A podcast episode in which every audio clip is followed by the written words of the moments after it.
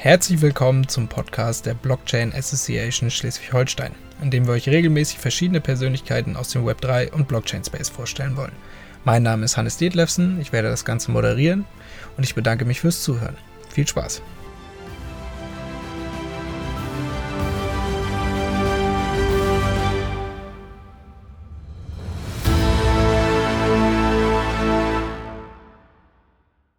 Disclaimer. Die Inhalte des Podcasts dienen ausschließlich der allgemeinen Information und stellen keine Anlageberatung dar. Erwähnte oder vorgestellte Technologien, Projekte oder Unternehmen werden nicht empfohlen oder beworben, sondern ausschließlich zu Informationszwecken erwähnt. Heute haben wir Michael Swoboda, CEO von Liquidity zu Gast. Schön, dass du da bist, Michael. Stell dich gerne einmal kurz vor. Ja, hallo zusammen. Ich bin Michael. Ich bin CEO von Liquidity. Liquidity ist ein Entwicklungsunternehmen, das DeFi-Protokolle entwickelt, äh, unter anderem Liquidity. Ähm, uns gibt's schon seit ungefähr vier Jahren. Wir sind ein Team von zehn Leuten und ähm, Liquidity vor zwei Jahren gelauncht. Und das Protokoll hat seither mehr als 4,5 Milliarden an Kredit selbstständig ausgegeben. Super spannend. Magst du uns noch einmal ein bisschen mehr darüber erzählen, was Liquidity genau ist, damit sich die Zuhörer darunter ein bisschen was vorstellen können? Genau, also ähm, ich habe gehört, äh, deine Zuhörer haben eine gute Kenntnis von DeFi, so dann mache ich mal den Vergleich zum Maker. Liquidity ist ähnlich wie Maker. Ähm, das heißt, ich als User nehme etwas Konkretes, nehme, nehme an, ich bin Student, ich habe Krypto, ich glaube an ETH, möchte es aber nicht verkaufen, muss aber mein Studium finanzieren.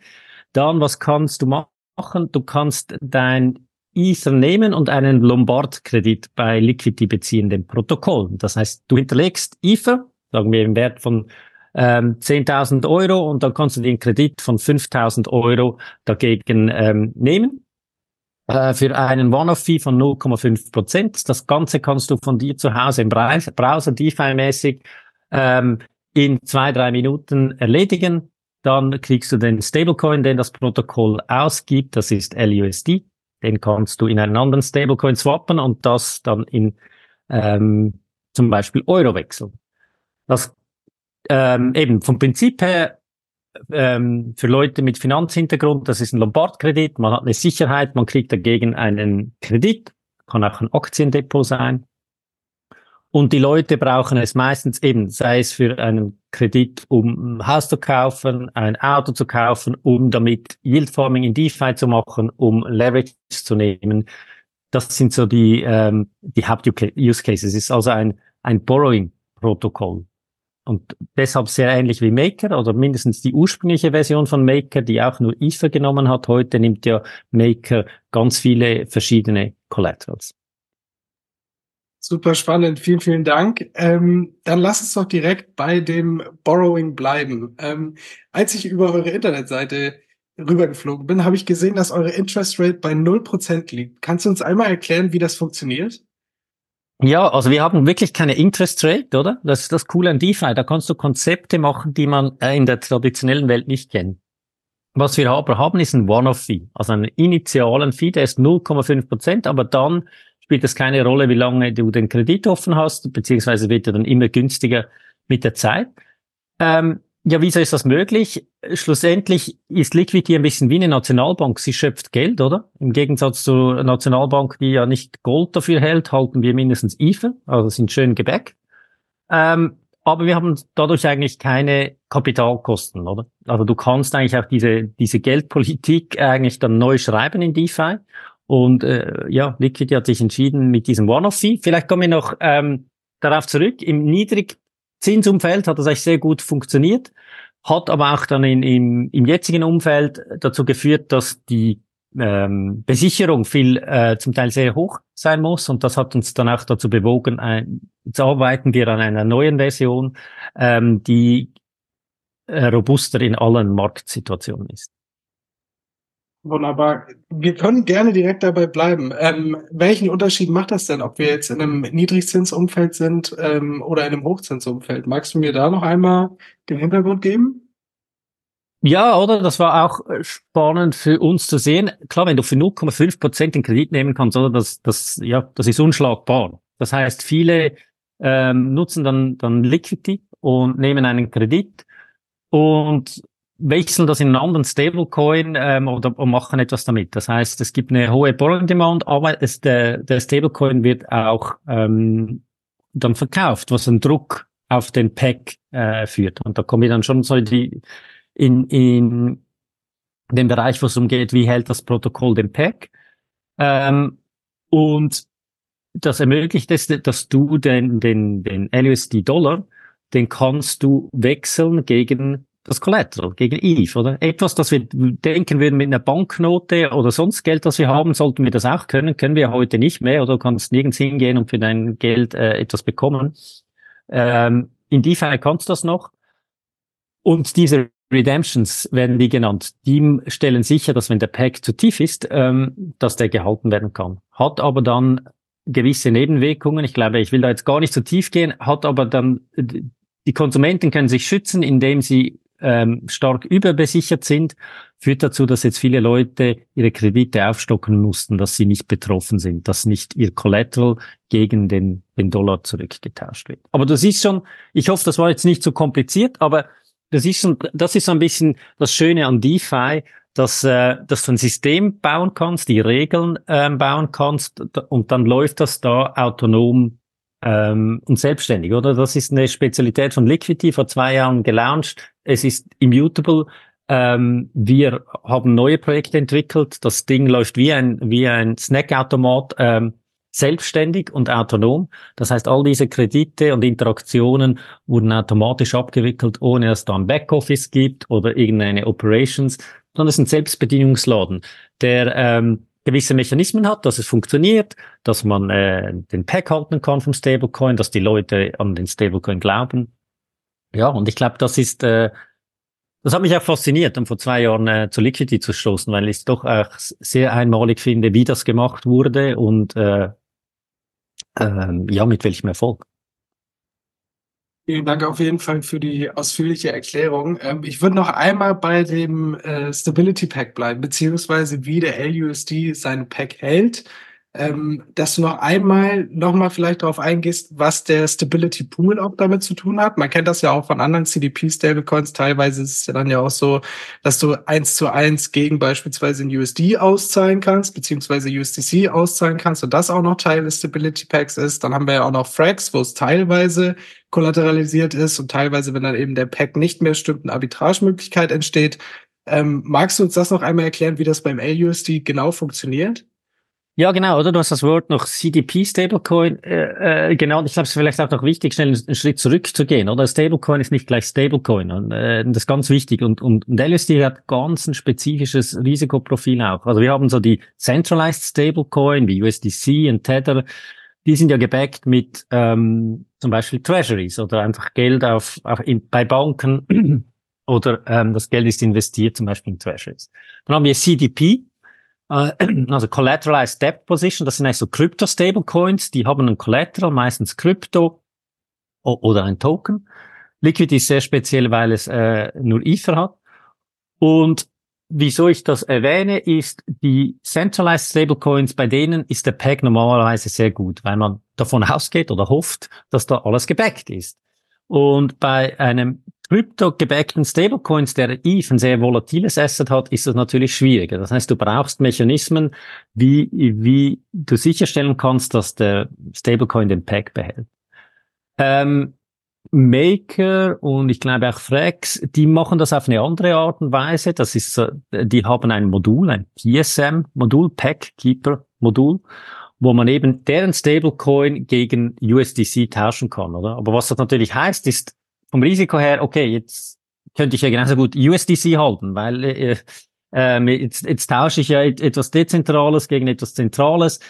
Klar ist nicht alles gebackt mit USDC, aber bei Frax war es zum Beispiel so, oder? Am Schluss ist noch schwierig zu sagen, was Frax überhaupt ist, wenn, wenn es alles auf USDC aufbaut.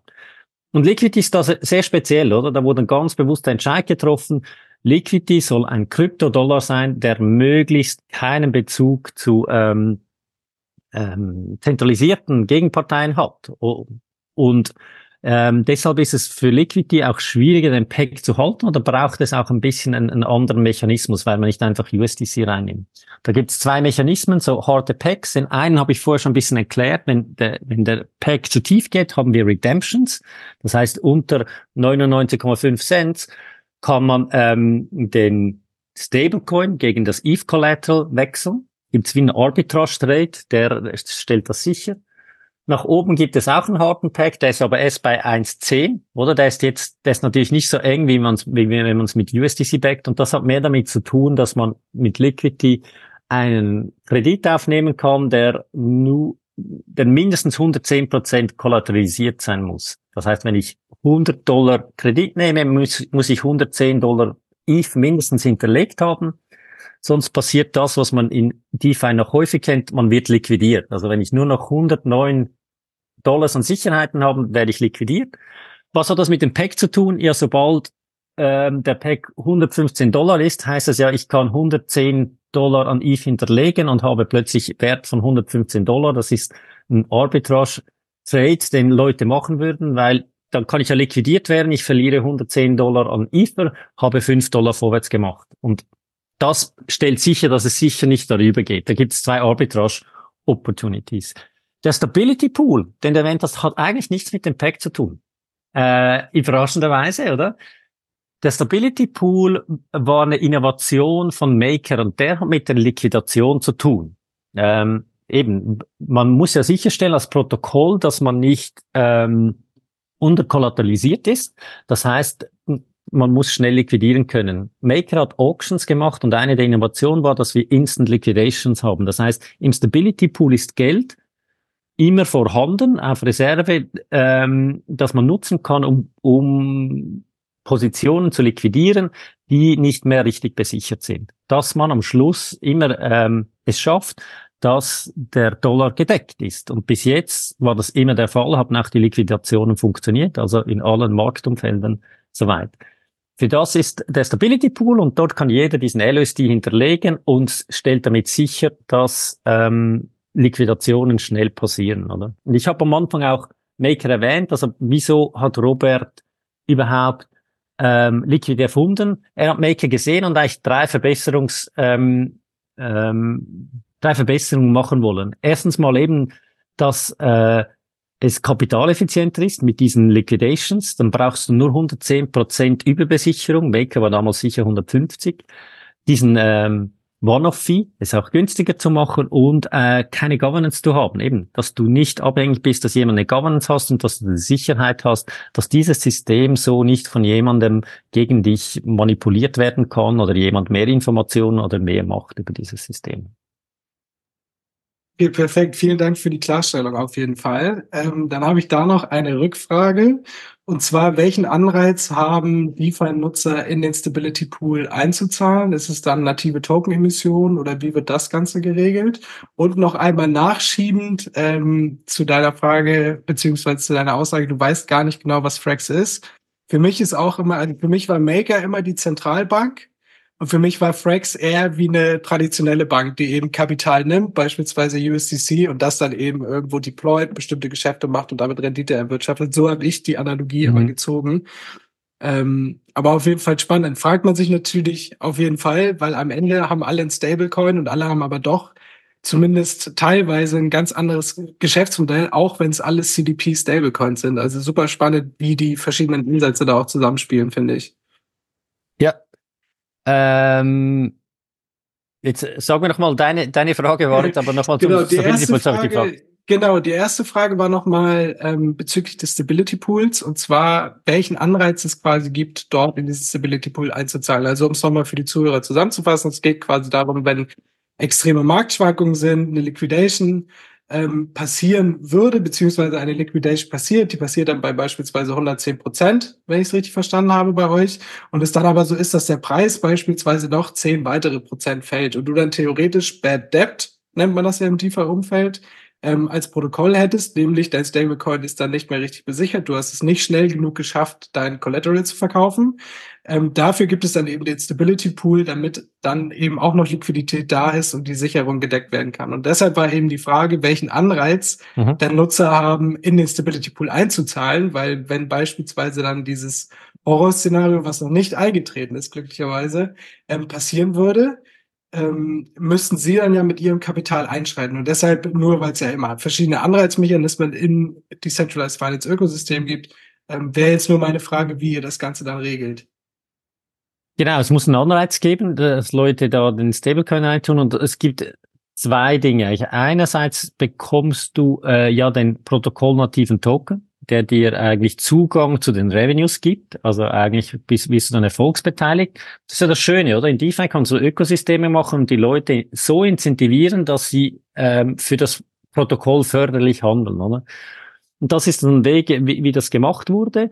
Das andere ist, der Stability Pool liquidiert ja Positionen. Und wenn das schnell geht, dann ähm, zahlt er ja die Schuld zurück. Also nehmen wir jetzt an deine 100 Dollar und stellt sicher, dass die 109 Dollar, sage ich jetzt mal, an, an ETH, die noch da sind, äh, liquidiert werden. Das heißt, die Leute, die im Stability Pool sind, kaufen jetzt eigentlich ETH zu einem Discount, oder? Für 100 Dollar kriegen die 109, vielleicht für 108. Und das zu, ein, zu dem günstigsten Zeitpunkt. Weil dann, wenn alle liquidiert werden, also sicher, äh, äh, wenn der Markt runtergeht, kaufst du jedes Mal ähm, IFA dazu. Also ich finde es eine super spannende Strategie, die ich auch selber brauche. Und äh, bei, ermöglicht Buying the Dip, ohne, ohne sehr aktiv treten zu müssen. Mega. Ja, und da sehen wir eben wieder die verschiedenen Anreizprogramme. Ich finde es total, total, total spannend. Ähm, auf jeden Fall vielen Dank für die Erklärung nochmal. Dann lass uns mal zu dem Collateral zurückkommen. Also wir haben jetzt schon gelernt, es sind äh, CDP Stablecoins, bedeutet wir haben überbesicherte Stablecoins, es wird Collateral hinterlegt, dafür wird LUSD gemintet, wir haben 50 Basispunkte, einmalige Fee beim Minting, wir haben aber keine Interest Rates. Ähm, jetzt wäre die Frage, weshalb akzeptiert ihr nur ETH als Collateral? Also wir haben vorhin schon auch über Maker gesprochen. Maker hat ja mittlerweile also Maker selbst, aber auch das Spark-Protokoll, die haben ja mittlerweile verschiedene Collaterals, die eben akzeptiert werden. Das Ganze geht dann ja auch mit verschiedenen Risiken natürlich auch einher, wo ich auch jetzt gerne nochmal mit dir drüber sprechen würde. Ähm, wieso habt ihr euch denn entschieden, nur ETH als Collateral zu akzeptieren? Ja, du hast es gesagt, oder? Es hat mit den Risiken zu tun oder vielleicht in, in dem ersten Punkt, es ist das wichtigste und best, beste Collateral auf Ethereum. Also Liquidity läuft dann auf Ethereum.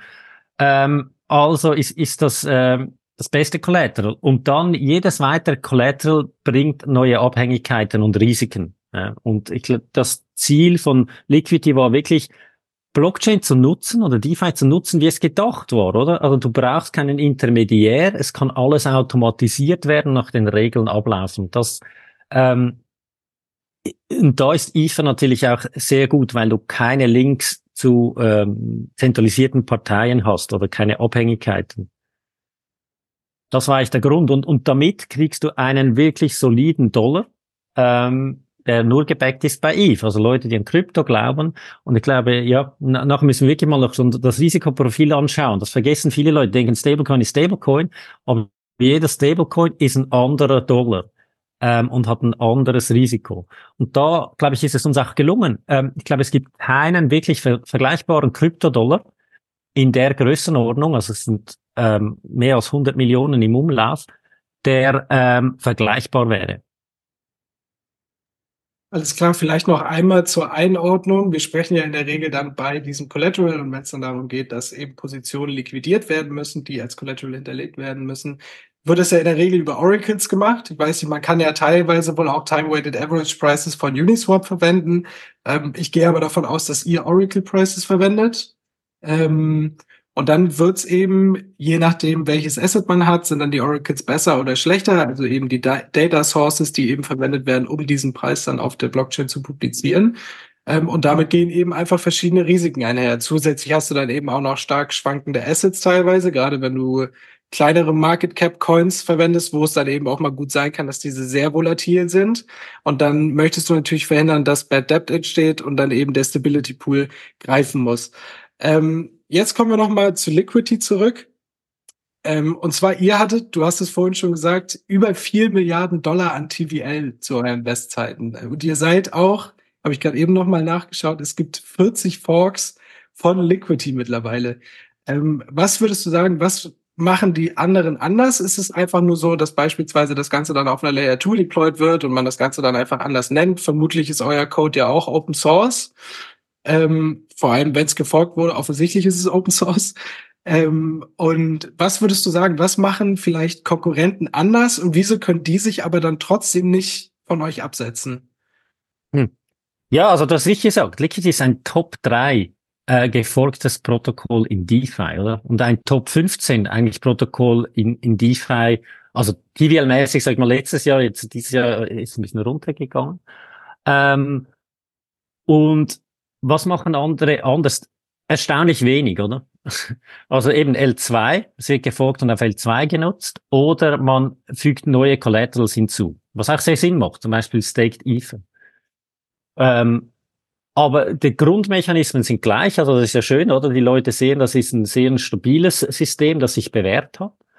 Ähm, aber eben andererseits, und, da muss ich sagen, war ich ein bisschen enttäuscht, oder die Leute forken und das Forken ist eigentlich der einfachste Teil, oder? Ähm, weil den Code kopieren können viele, es wurde auch viel deployed, aber keine mindestens äh, ja, niemand hat, hat so wirklich den Durchbruch geschafft. Jetzt mit Staked Ether gibt es ein paar, die sind größer. Ähm, aber das Schwierige schlussendlich ist wirklich eine Community zu finden, das Vertrauen aufzubauen, Integrationen, Use Cases zu haben, ähm, äh, Liquidität zu haben, all das ganze Ökosystem darum zu schaffen. Das ist das Schwierige und das kopierst du nicht so einfach, indem du einfach den Code erstellst. Das braucht auch Zeit.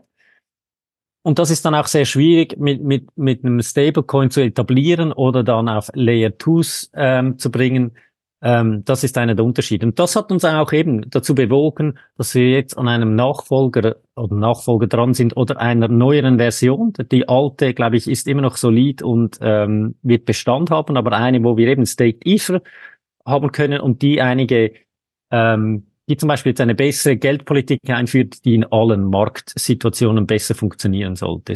Also das hat uns dann selber bewogen zu sagen, ja, schade, dass, dass äh, ja nicht mehr Innovation passiert.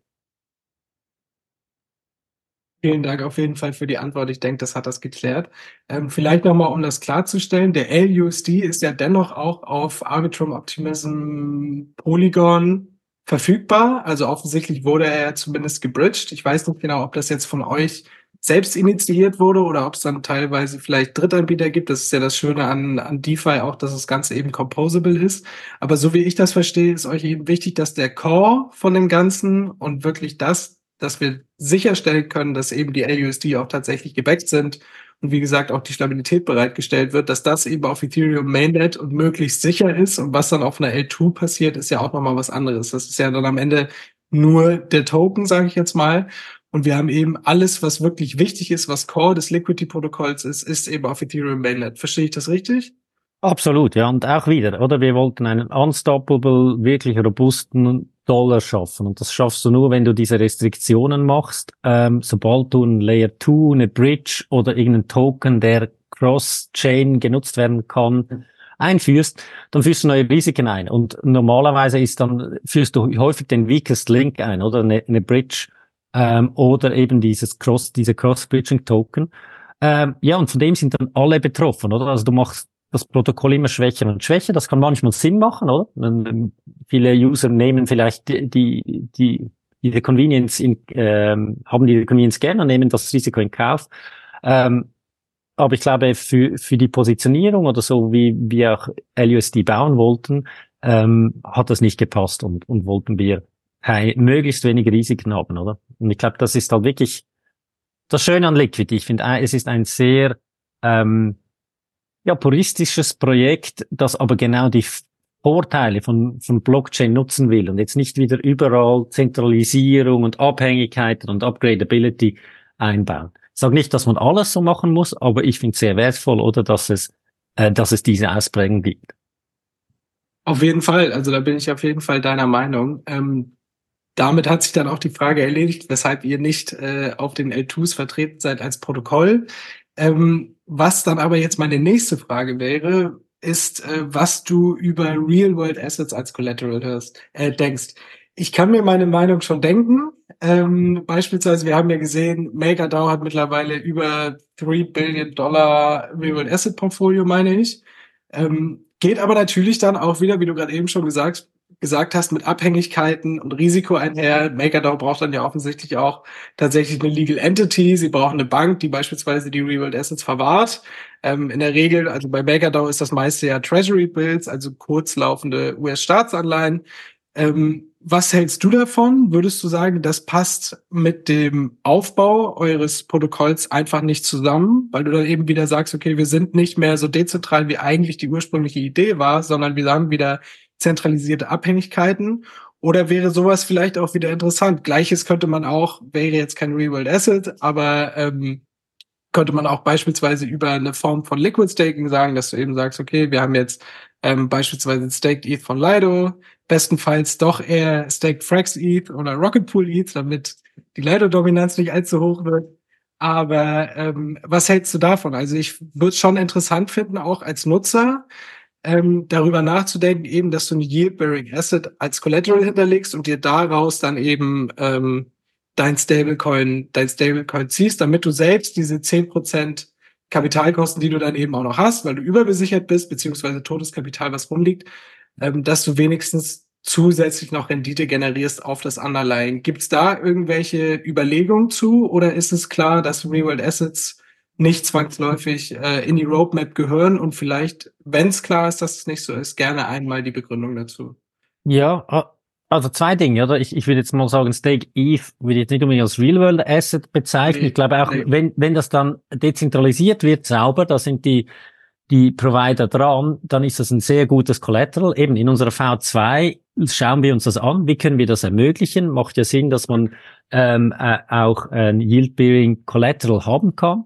Ähm, das finden wir gut. Klar hat es zusätzliche Risiken, aber eben, die Leute sind sehr gewollt, diese Risiken einzunehmen und wieso nicht da ein Stablecoin dagegen machen? Das finde ich super. Auch im Fall Real-World Assets ist jetzt eben nicht so, dass wir finden, wir müssen als erstes gleich jetzt ein Protokoll für das machen. Aber wenn man es sauber macht, dass man sagt, hey, man kann einfache Kredite geben, auch in die Realwirtschaft. Das ist etwas, was tief ein bisschen vorgeworfen wird. Wo ist denn der, der Link? Wenn das sauber gemacht wird, glaube ich, das ist ein interessanter Mix von Real World dann in, in DeFi rein. Oder auch, dass man Treasuries als to tokenisiert haben kann. Oder auch der PayPal-Dollar. Ich bin ein totaler Fan von PayPal-Dollar, weil es der, der, der beste Dollar ist, neben LUSD natürlich. Aber ähm, das sind sich einfach die Leute nicht bewusst. Ich glaube, und dass man dann so einfach als User oder als Treasury, also unser Projekt Treasury, so einfach ähm, zum Beispiel Treasuries halten kann oder sein Portfolio shiften kann. Also ich weiß nicht, ich musste zum Glück noch nie irgendwie ein Portfolio in eine andere Bank shiften, oder? Aber das mit dem Komfort von DeFi zu machen, macht eigentlich total Sinn. Das heißt, ich bin nicht gegen Real-World Assets, aber ich finde, wenn, dann sollte man die Stärken beider Systeme ausnutzen. Und da ist meine Kritik an Maker ein bisschen, dass es ein bisschen Worst of both world ist. Sehr viel Governance, sehr undurchsichtig, oder? Also ich bin ein Fan von entweder sehr dezentralisiert oder zentralisiert und gut reguliert. Ähm, und so dem, das in der Mitte finde ich jetzt nicht so einen Fortschritt, oder? Das wäre mehr so meine Kritik. Ähm, aber gerade eben so ein PayPal-Dollar, der ist Treasury gebackt, sehr ein gutes regulatorisches Setup, so wie ein bisschen eine E-Money-License. Ähm, das ist ein Fortschritt für den Investor, oder? Es ist spannend, dass dann in den USA gewisse, gewisse Politiker das kritisieren, nur weil sie das Wort Stablecoin hören. Und, und, und da sieht man, wie, wie das funktioniert, oder? Eigentlich, oder, sollte jeder diesen äh, PayPal Stablecoin halten, weil er kein Counterparty Risk hat, oder? Mit jeder Bank und jedem Dollar, der du irgendwie anders hältst, sind deine Risiken viel schlimmer. Oder wenn du PayPal heute äh, auf Pay Geld auf heute auf PayPal hältst, ist das viel schlimmer, hast du viel mehr Risiken. Ähm, also ähm, das ist ein schöner Vorteil und das ist ja auch für DeFi der große ähm, Use Case. Stablecoins ist ein super Use Case. Und ähm, dieser Poxo-Setup, also ich glaube, das ist dieser PayPal-Dollar, ja, ich glaube, das ist etwas extrem Cooles. Klar, USDT und USDC haben da auch Grundlagen gelegt, oder? Aber ich glaube, ähm, ja, für mich ist so, sind, und, und das ist übrigens spannend, äh, der Paxo-Dollar, also die haben ja auch noch für andere den Dollar äh, geissued und der LUSD sind eigentlich, glaube ich, die einzigen beiden, die ein A-Rating bekommen haben bei Blue Chip. Und ist doch schön zu sehen, dass das für völlig zentralisierte gehen kann, aber auch für dezentralisierte, oder? Weil es nicht sagt, zentralisiert ist schlecht oder dezentralisiert ist schlecht, sondern welche Risiken, welche Transparenz, welchen Schutz gibt's da eigentlich?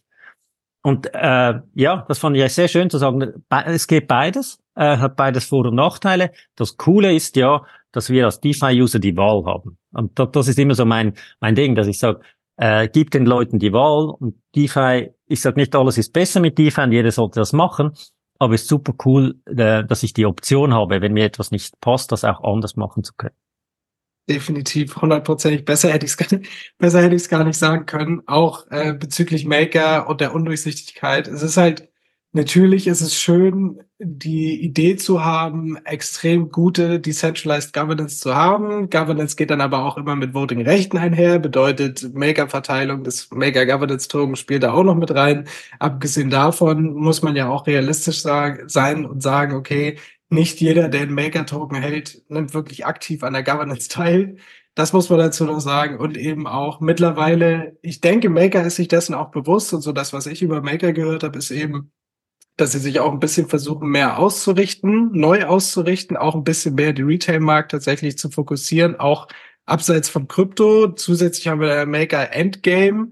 Ist natürlich jetzt eine Roadmap bis 2030. So richtig weiß niemand genau, was da alles drin ist, beziehungsweise es ist schon sehr komplex. Äh, zwischenzeitlich war auch noch Solana Fork äh, im Gespräch und was man dort dann alles mit der Governance machen sollte, Subdos und so weiter.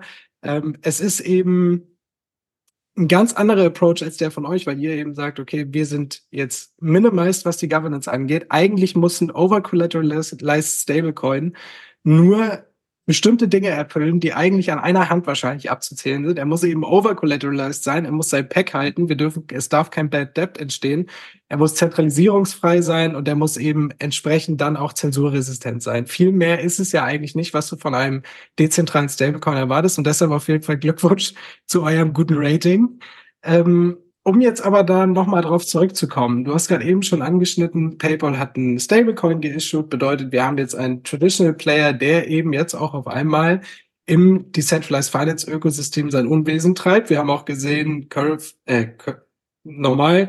Wir haben eben auch gesehen, dass der PayPal Stablecoin mittlerweile auch schon in Curve Liquidity Pools beispielsweise ähm, ähm, bereitgestellt wird.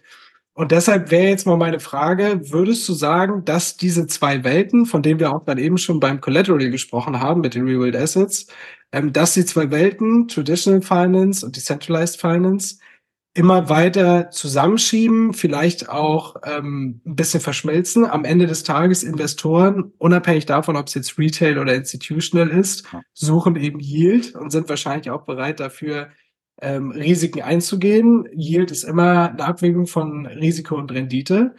Und würdest du sagen, dass institutionelles Interesse an DeFi besteht?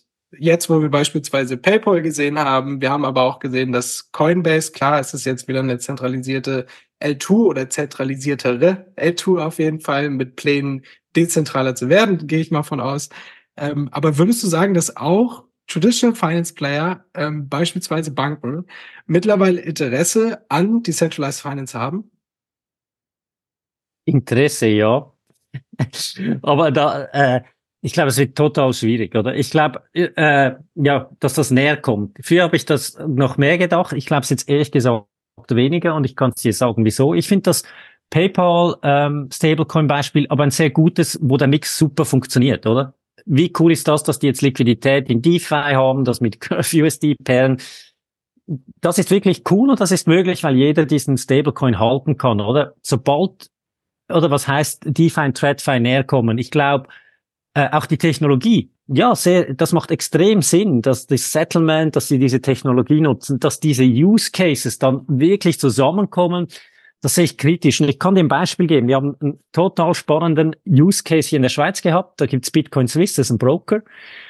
Der gibt auch Lombardkredite für seine Kunden, äh, ganz normal, oder? Die muss er dann auf die Bilanz nehmen und hoch besichern und ähm, relativ mühsam. Und die haben gesagt, hey, wieso ermöglichen wir nicht unseren Kunden den Kredit mit Liquidity zu nehmen? Weil die, da zahlst du ja super wenig.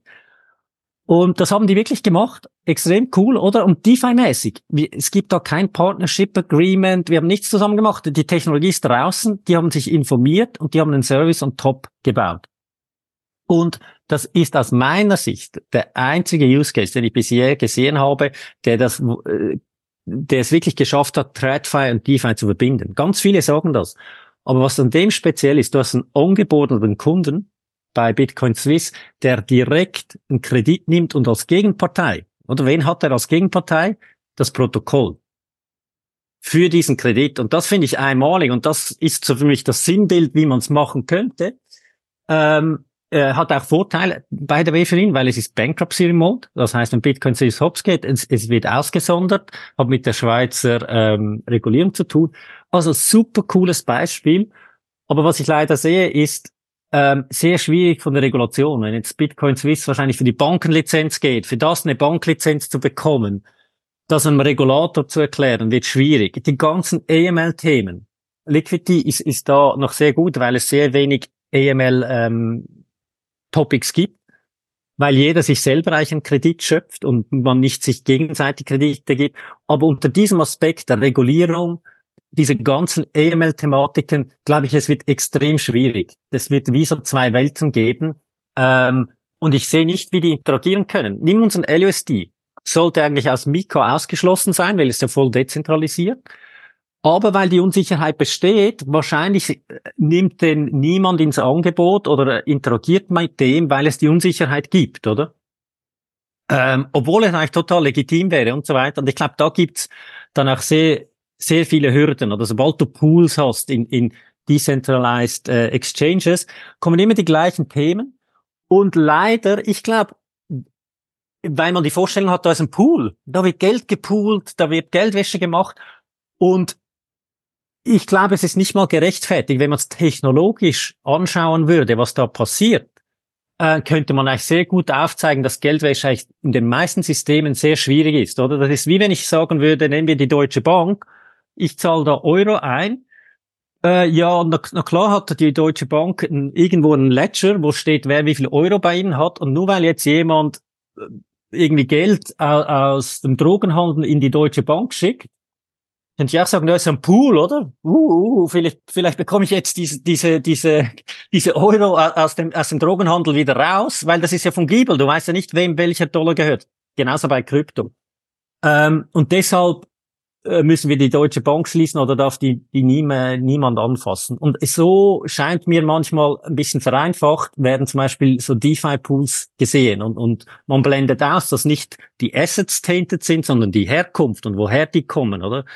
Und da gibt es viele Missverständnisse, wo ich jetzt einfach nicht so optimistisch bin, dass jetzt vielleicht in den nächsten drei, vier Jahren da die totale Befruchtung passiert. Ich glaube, gerade Banken, ganz schwierig. Also die müssen zuerst auch überhaupt mal ihre Hausaufgaben machen, Custody, mm, Krypto offerieren, das ist schon mal super, wenn die das hinkriegen. Wo ich glaube, was spannend wird, sind all die, die flexibler sind. Also klar, DeFi-User, also Peer-to-Peer -Peer halt, Funds, ähm, Leute, die mit ihrem eigenen Trading Book traden können, für die steht sehr viel offen und das ist sehr spannend, oder? Aber das, was du gesagt hast, so TradFi, TradFi und DeFi, die schöne Hochzeit in drei Jahren, ich glaube, ähm, ja, die, die, die schminke ich mir jetzt mal ab. Also die habe ich mir jetzt nicht in die, in die Agenda eingetragen. Okay, spannend. Also ist auf jeden Fall eine schöne Frage und kann man wahrscheinlich auch stundenlang darüber philosophieren. Ich bin da teilweise auf jeden Fall deiner Meinung. Ich bin immer noch positiv optimistisch, äh, dass es vielleicht doch noch klappen würde. Wie gesagt, weil am Ende des Tages sind Investoren Yield getrieben. Aber wie du gerade schon sagst, äh, AML, KYC-Themen ist halt einfach das Ding. Und an dem kommst du dann auch nicht vorbei. Gerade jetzt mit der Mika bei uns in Europa ist es eben so, okay, mittlerweile haben wir klare Regeln. Gut, DeFi-Protokolle sind außen vor. Ab da, wo du aber theoretisch ähm, nicht mehr vollständig dezentral bist, was meiner Meinung nach, also es wurde nicht klarer spezifiziert, aber was meiner Meinung nach dann schon ab einem Multisig der Fall ist, vermutlich, ähm, gibt es dann eben Personen, die für dieses Protokoll verantwortlich sind. Und dann ist es ja teilweise auch wirklich schon ähm, eine Finanzdienstleistung, die du dann eben tätigst. Und entsprechend wirst du dann im schlechtesten Falle in Anführungszeichen reguliert. Beispielsweise habe ich auch schon gelesen, dass äh, die BaFin sich mal geäußert hat zu Aggregators und schon gesagt hat, dass Aggregator theoretisch schon als Brokergeschäft gesehen werden können, wo ich dann auch so dachte, okay, weiß ich nicht, ob das jetzt vielleicht sogar schon ein bisschen zu weit geht. Aber am Ende wird natürlich versucht, das Ganze auch irgendwie ein bisschen in die Regulatorik, die heute besteht, reinzupressen. Wobei auch gesagt wurde, tatsächlich dezentrale Protokolle fallen nicht unter die Mika. Und entsprechend ist es auf jeden Fall spannend. Wie du aber auch schon gesagt hast, Cool ist es natürlich bei euch, gerade für einen Real World Asset Use, äh, für einen TradFi Use Case, dass eben die Möglichkeit besteht, dass deine Counterparty wirklich das Protokoll ist und die, du dir nicht von einem anderen unknown Peer ein Kredit hältst, sondern eben selber ähm, einen Stablecoin issuest und deine Counterparty eben dezentrales Protokoll ist. Das müsste man wahrscheinlich auch noch mal mit dem äh, deutschen Regulator besprechen, aber das hört sich auf jeden Fall schon mal deutlich spannender an, als wenn du eben sagst, okay, wir haben eine unknown Counterparty, die immer das schlimmste Beispiel aus Nordkorea kommt und wir wissen nicht irgendwie, was sie sonst so damit machen. Ähm, von daher auf jeden Fall super spannend, aber ich denke auch, bis DeFi und TradFi wirklich nah aneinander kommen, ist noch ein weiter Weg. Ich denke aber trotzdem, dass gerade auch AMMs sehr interessant sind. Ich denke auch, dass Tokenisierung, gut, Tokenisierung ist jetzt auch schon Thema seit Jahren und so richtig geflogen ist es bisher auch noch nicht. Aber ich hoffe trotzdem, dass Tokenisierung immer relevanter wird und dann eben auch für mich ist der nächste Part dann nach der eigentlichen Tokenisierung, weil was bringt dir eine Tokenisierung, wenn du beispielsweise nicht auf der Blockchain settelst oder das Ganze eben nicht weiter verwenden kannst? Und meiner Meinung ist dann das nächste, was kommt, und das ist wahrscheinlich echt noch Jahre hinten angestellt, ist aber eben diese Flexibilität, die du hast, um eben frei mit diesen Assets was machen zu können, diese beispielsweise in einem AMM hinterlegen zu können, in einem Lending Borrowing Protokoll hinterlegen zu können, Stablecoin zu minden und so weiter. Also ich denke, das wäre so das Endgame für mich. Aber wie du schon sagst, also regulatorische Hürden sind wahrscheinlich schon sehr, sehr, sehr hoch. Und ob das jemals passiert, ist auch die Frage. Aber ich, wie gesagt, ich bin positiv optimistisch, dass es klappen könnte, wenn man eben das Setup richtig wählt. Und vielleicht ist äh, so ein Setup, wie, wie bei euch gewählt wurde, das Richtige. Also ich finde es auf jeden Fall super spannend. Ansonsten noch, wenn du sagst, DeFi und TradFi wird vermutlich nicht mergen. Was aber ja dennoch passieren kann, ist, dass DeFi ähm, so relevant wird, dass auch Otto Normalverbraucher und nicht nur Leute wie beispielsweise du und ich die vielleicht auch einfach Lust haben, sich damit auseinanderzusetzen, die auch die Risiken einschätzen können, die auch Lust haben, verschiedene Strategien auszuprobieren, sich damit auseinandersetzen, sondern dass eben auch Otto-Normalverbraucher sagen, okay, ich habe hier jetzt beispielsweise Ethereum gekauft bei Binance und ich habe jetzt beispielsweise die Möglichkeit, mir hier einen Kredit von Liquidity zu nehmen bleibe weiterhin liquide, ohne dass vielleicht die, ein UX-Bruch entsteht oder dass man Sorgen haben muss bezüglich der Sicherheit, wie du gerade eben auch schon gesagt hast. Ihr seid ja insofern sicher, als dass ihr die letzten Jahre alle sehr gut überstanden habt, bisher noch nichts passiert ist, euer Code auditierbar ist. Also wenn etwas unsicher sein sollte, dann würde man es ja auch finden im Auditiert spätestens. Ähm, zusätzlich kommen dann natürlich auch hohe Transaktionsgebühren, wenn man von Ethereum Mainnet ausgeht. Dann kannst du aber auch auf eine L2 gehen oder auf eine zentralisierte L1. Dann hast du aber wieder Zentralisierungsrisiken, beispielsweise Zensurrisiken. Ähm, wie würdest du sagen, wie muss sich DeFi entwickeln, um tatsächlich auch für ähm, einen normalen Verbraucher, für Freunde von uns, die vielleicht überhaupt nichts mit DeFi zu tun haben, ähm, damit die einen Zugang dazu finden? Oder sagst du, DeFi wird gar nicht zwangsläufig etwas für die breite Masse sein, sondern wird vielleicht wirklich eher in diese Richtung gehen, Bank the Unbanked und wirklich für Leute, die eben keinen traditionellen Bankenzugang haben, ähm, damit die dann eben die Möglichkeit haben, beispielsweise sich Kredite auf ihre Assets zu nehmen. Das würde mich als abschließende Frage wirklich nochmal interessieren, wie du das siehst und vielleicht auch eine kleine Prediction, wie das sich in den kommenden Jahren entwickeln würde. Das wäre nochmal für den Abschluss Wunderbar. Hm. Ja, also ich, in meiner Vorstellung, oder ich, ich habe schon Kinder, ähm, aber wenn ich jetzt noch mal Kinder bekommen würde, glaube ich, die würden zuerst eine Wallet haben und Dinge mit der Wallet machen und ich müsste ihnen erklären, dass es auch ein Bankkonto braucht und wieso sie ein Bankkonto brauchen. Also ich glaube, das ist schon die Zukunft.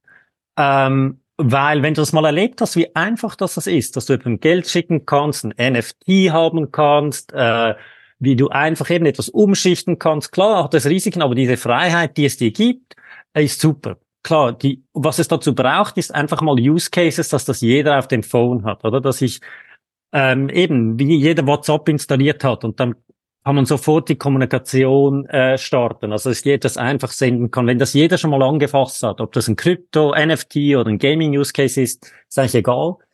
Ähm, aber das braucht man. Auch TradFi braucht das. Erst wenn, wenn all diese Institute das haben, dann kannst du auch ähm, Kosteneinsparungen haben auf Tokenization und andere Dinge, oder? Ähm, und was heißt das äh, für privat? Ja klar, also einerseits Infrastruktur haben, klar, die UX-Hürden sind immer noch groß mit den Seed Phrases und so weiter. Ähm, aber da haben wir auch schon Ansätze gesehen, wenn das dann wirklich nur noch das Signieren ähm, notwendig ist, dann glaube ich, steht dem nichts im Wege. Und ich bin sehr äh, ein Fan von den neuen Passwörtern, diesen Passkey. Also in Zukunft oder jetzt schon hat eigentlich jedes Handy ein, eine Signiermaschine in sich, die man, die du mit dem Daumen, mit einem Fingerabdruck aktivieren kannst. Und das wird in Zukunft so wie so Transaktionen machen. Sobald das eigentlich äh, einfach deinen Daumen braucht, dass ich dir Geld schicke, ein NFT hin und her schicke, ich glaube, das wird kommen. Ich weiß nicht, wie lange noch, aber ähm, das wird ein integraler Bestandteil, ohne dass man das wahrscheinlich so jetzt merkt, geht das durch eine Bank oder durch etwas anderes. Ich vertraue dem, andere vertrauen dem auch. Ähm, aber es sind vielleicht zwei ganz unterschiedliche Stacks, oder? Und das auch zu deiner Frage, TradFi und DeFi. Ich glaube, den Tech-Stack werden sie teilen und sehr viel profitieren können. Für die Use Cases, dass die durchgängig werden, braucht es noch länger oder auch noch mehr Verständnis von der, von der Regulierung. Aber das Schöne ist ja, DeFi wartet nicht, DeFi schläft nicht, das ist Peer-to-Peer, -Peer, das ist heute da und, und man kann es nutzen. Ähm, ja, äh, aber ich glaube, es ist schon auch wichtig, dass wir die Leute aufklären, dass die Leute es verstehen, dass dann eben nicht unnötige Hürden aufgebaut werden. Also ich bin nicht gegen Regulierung, aber eben, ich glaube, man, man darf das Ziel nicht aus den Augen, ähm, Augen verlieren. Oder das zeigt das PayPal Stablecoin Beispiel, wo die Leute aufschauen, weil es Stablecoin ist, aber gar nicht begreifen, dass das viel besser ist äh, für, für die Investoren oder die Halter vom Dollar. Super, vielen Dank. Ich denke, das war ein schönes Schlusswort. Vielleicht auch noch mal was zum Nachdenken für die Zuhörer. Auf jeden Fall vielen, vielen Dank für deine Zeit. Es hat mir viel Spaß gemacht und vielleicht hören wir uns dann noch mal, wenn eure neue Version äh, veröffentlicht ist. Klar, haben mir auch super Spaß gemacht. Äh, vielen Dank.